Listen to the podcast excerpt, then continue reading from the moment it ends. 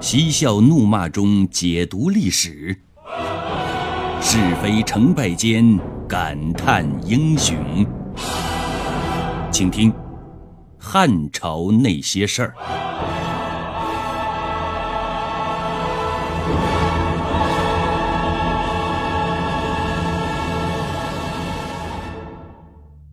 提起孔光呢，想必大家都不陌生了。在汉哀帝时期，因为孔光的不识时务，反对董弘的一国两后的伟大构想，结果被傅太后一网打尽，回家种田去了。其后，随着傅太后的去世，汉哀帝又把孔光召来任光禄大夫。也许是受这次风波的影响。孔光入朝再为官时，就变得识时务的多了。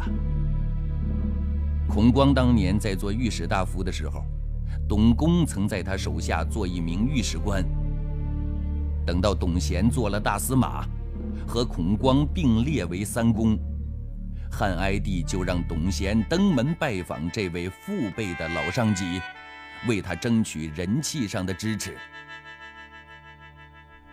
孔光知道汉哀帝对董贤的感情，生怕一不小心得罪了人家，就在获知董贤来访的时候，早早的穿戴整齐，站在府门外迎候。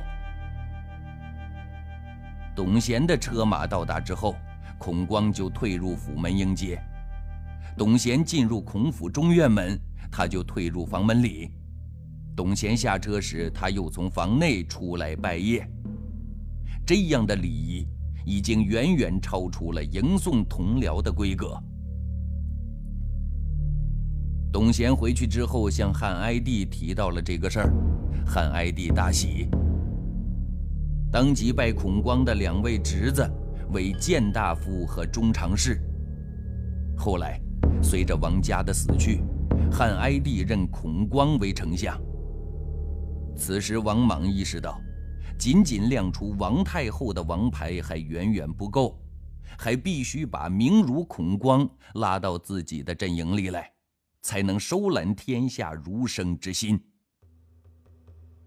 王莽一方面处处优待和尊敬孔光，另一方面积极收编孔光的女婿甄邯为己用，把他从一个小小的县令提拔为侍中兼奉车都尉。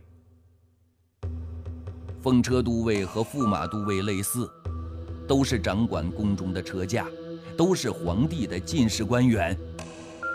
俸禄和列卿、郡太守一样，都是两千担。甄邯在孔光面前扮演的角色，有点像完顺之后的王太后。王莽如果需要打击哪位官员，就自己先起草好了奏章，然后交给甄邯。让他打着王太后的旗号去找孔光出面上书弹劾。孔光惧怕王莽的权势，自然不敢拒绝。王莽则提前做通王太后的工作，往往是孔光的奏书报上来，就会顺利通过。在除去了王室内部的危险股王弘之后，王莽眼中还有一个危险股。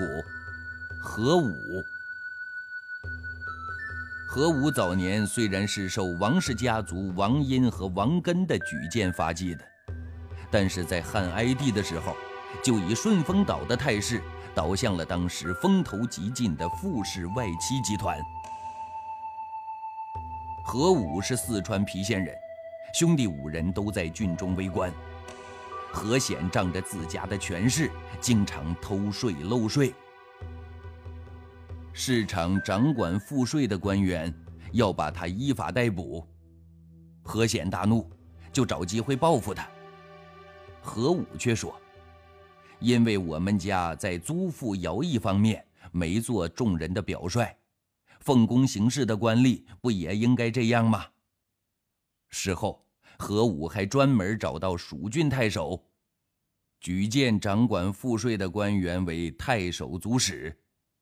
当地官员、百姓听说这件事之后，都叹服何武的气量和胸襟。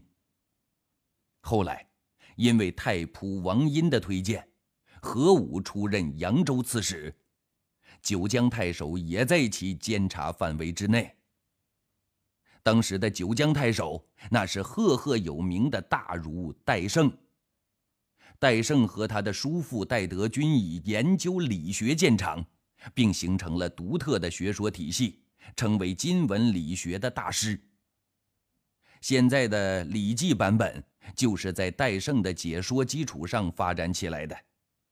戴德号称大戴，戴胜则称小戴，两个人合称为大小戴。应该说，小戴这个人什么都好，唯一不好的地方就是不依法行政，不一律对囚犯进行判决。前任刺史认为他是个大学者，就处处宽容和忍耐他。等到何武做刺史，巡行辖区审查记录囚犯罪状，发现了多宗审判不实或者量刑不准之处。就向戴胜下发整改通知，但戴胜却对刺史部的要求置之不理，还不屑一顾。何武一个毛头小生懂什么呀？竟要扰乱别人治理政事，这不给我添乱吗？何武没进行反驳，而是选择了派人暗中收集他的罪证，然后把铁证放到他面前。戴胜是又惊又怕，为了保全名节，他很识时务的选择了主动辞职。没过多久，他又被征为博士，重新入朝为官。就在朝臣当中四处说何武的坏话。何武听到了这些，却始终不宣扬他的不良行为。后来，戴胜儿子的门客聚合做强盗。被官府给抓了，拘囚在庐江。戴胜以为儿子这一次是必死无疑了，但是何武考虑到他只是从犯，就判了他的有期徒刑，并没有把他送上断头台。这件事之后，戴胜对何武是敬佩有加，专门登门拜访以谢其恩。何武仁义厚道，好举贤任能。做储内史时看重公胜公社，在沛郡看重唐林唐尊。等他做了公卿，就向朝廷推荐他们。可是他憎恶结党营私，考察文职官吏一定向学者了解情况，考察学者一定向文职官吏了解情况，来相互参考检验。要任命官吏，先订立规则条例来防止阴私请求托付。何武属于这样的人，在位时不声不响，总在潜移默化之间把自己的辖区治理得井井有条，没人感觉到他的重要性。只有在离任之后，人们才发现好多事情离不开他，又常常的怀念他。王莽的眼睛里边，自然容不下这样一位颇有声望、正直刚毅的人物。于是乎，他没有丝毫手软，找了个理由，就让他回家抱孙子去了。话说，王莽在短短的几个月之内，就以快刀斩乱麻的态势，肃清了他眼中的不安定分子，并且培养了以王顺、王毅。甄丰、甄憨、平衍、刘歆、孙建七个人组成的亲信集团。为了方便呢，在这儿咱们叫这七个人为七小虎。其实这七小虎来头都不小。王顺和王毅就不用说了，他们的父亲王殷和王商都曾在成帝朝是首辅大臣，因此。他们两个是七小虎中的大哥级人物。甄丰曾在泗水任王国丞相，且在成哀两朝都是宫门宿卫。甄邯是孔光的女婿，在王莽的威逼下成为他的爪牙。平衍是汉哀帝时丞相平当的儿子，来自名门之后，实力也非同小可。刘歆是当年的儒学派四人帮之一的刘向的儿子，也就是刘更生的儿子。刘向被贬为平民之后，刘歆到汉哀帝时期，才因王莽举荐而担当整理典籍之重任，于是对王莽感恩戴德，誓死相随。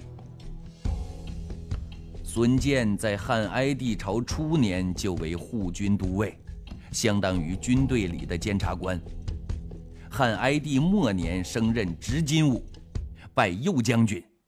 他后来逐渐发展成为王莽在军事方面的贤内助。七个人分工明确，各司其职，配合默契。用《汉书》里面的说法呀，王莽以王顺、王毅为腹心，针锋甄邯主机断。平严领机事，刘信点文章，孙建为爪牙。完成人事布局之后，王莽立马就来了个投石问路。为了笼络人心，他决定从野鸡身上大做文章。于是，他暗中派人到益州，暗示岳长氏部落进献白雉。那白雉是什么呢？就是野鸡。益州刺史部的治所在成都，管辖的范围包括现在的云贵川等西南部。这些地区呀，都是以少数民族部落为主的。越长氏部落是在越南南部热带丛林当中的一个部落，跟益州刺史部的辖区相接壤。所以说呢，从这里找一只野鸡，那太容易了。平帝元始元年正月，岳长氏不远千里上京献上白雉。王莽大喜，立即禀告太皇太后，将白雉放进宗庙，当神物一般供养了起来。按理说呀，这只野鸡就算是世上少有的珍稀动物，那也难登大雅之堂吧。更何况是一个堂堂一国最神圣的地方——宗庙。但王莽这么做，那是醉翁之意不在鸡，在于周公也。原来当年周公姬旦辅政周成王的时候，岳长氏不远千里，给周王朝进献了一只白野鸡。那真是千里送野鸡。礼轻情意重，感动之余的周公为此还专门造了一副司南送给他们，目的要让他们平平安安的回去。王莽重温周公的典故，目的只有一个：欲与周公试比肩。众大臣都是聪明人，自然领会到了王莽的意图，于是乎。纷纷上书说王莽恩德四方，要求效仿周公的古制，参照霍光的规格，增封十邑，筹期决议。更有甚的，直接说王莽的才干可以和周公相比了。当年周公因为辅佐周朝有功，世人都称他为周公。现在大司马安定汉朝，造福百姓，理应称为。安汉公才好。只有这样，才能上应古制，下准形势，以顺天心。对于群臣一浪高过一浪的上书，王太后二话不说就批准了大家的建议。王莽自然是看在眼里，喜上心头，但是必要的作秀表演还是要演的。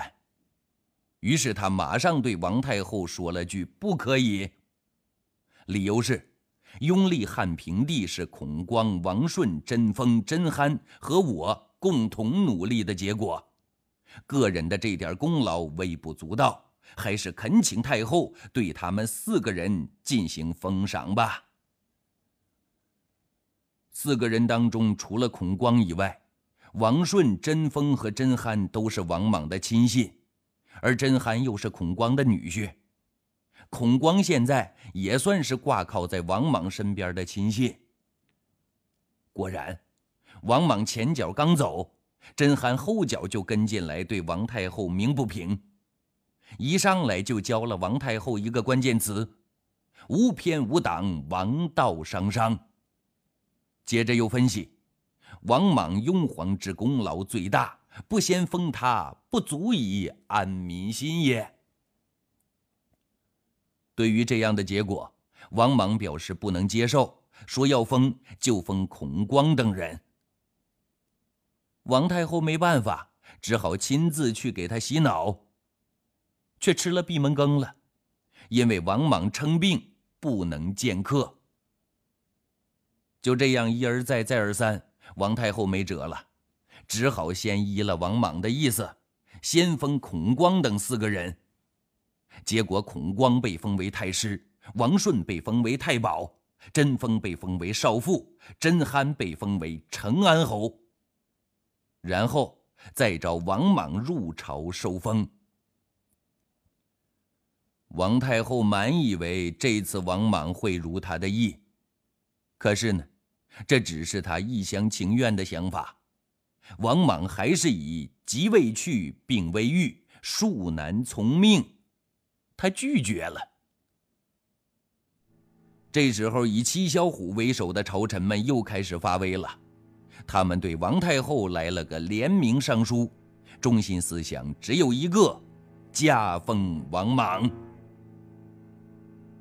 于是，王太后就再次下诏，任命王莽为大司马兼太傅，赐安汉公的封号，加封十亿两万八千户。